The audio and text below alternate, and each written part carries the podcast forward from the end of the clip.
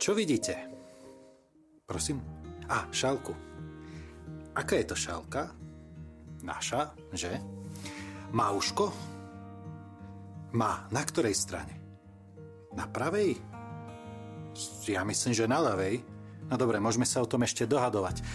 Je tá šálka čistá alebo má nápis? Ako? No, je čistá. Ako hovoríte, že má nápis? No, hm, naše názory sa líšia. Evidentne je to nejaký problém. Môžeme ho riešiť tromi spôsobmi. Vidíme jednu vec, ale vidíme ju inak. Prvý spôsob, nazval by som ho taký slovenský krčmový, ale bohužiaľ dneska veľmi rozšírený, je tento.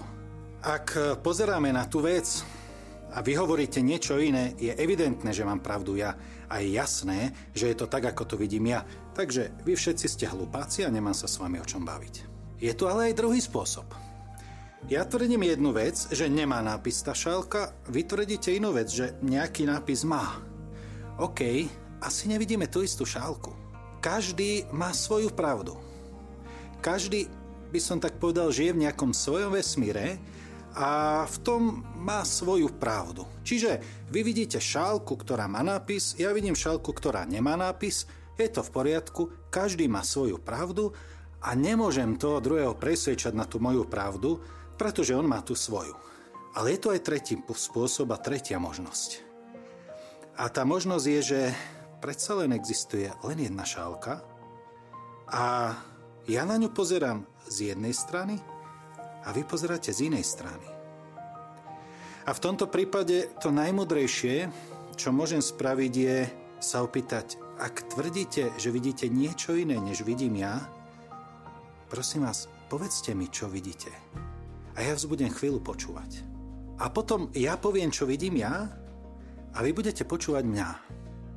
A keď sa toto podarí, tak budeme vidieť jeden a ten istý predmet z dvoch strán a zo širšej perspektívy a budeme bohatší ja aj vy. V prvom prípade pravdu vlastním.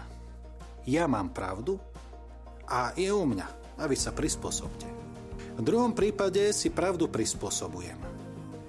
Pravdu si upravujem podľa toho, ako sa mne páči a ako sa mne zdá a vy si upravte tú svoju pravdu a, a necháme sa každý v tom svojom vesmíre.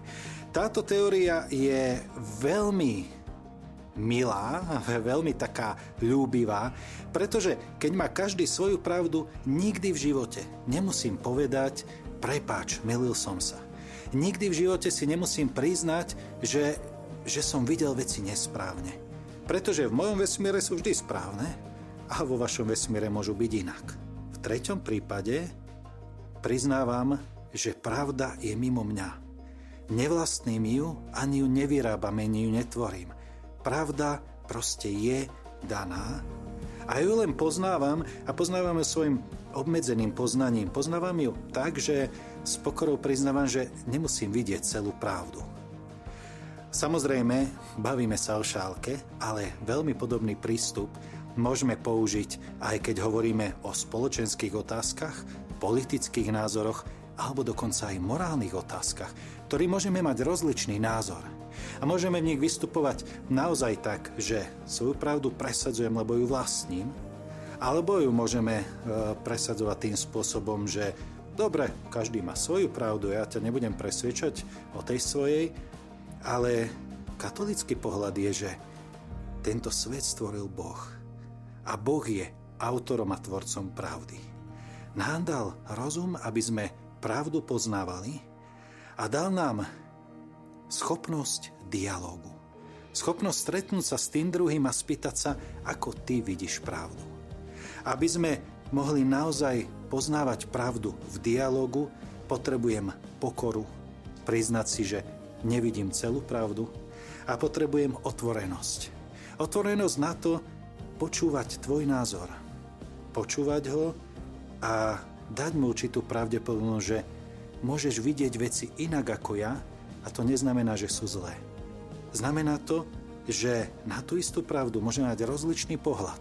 A keď sa necháš obohatiť môjim pohľadom, a ja s pokorou počúvam a obohatím sa tvojim pohľadom, naozaj v tomto diele dialogu môžeme vysť obidvaja múdrejší.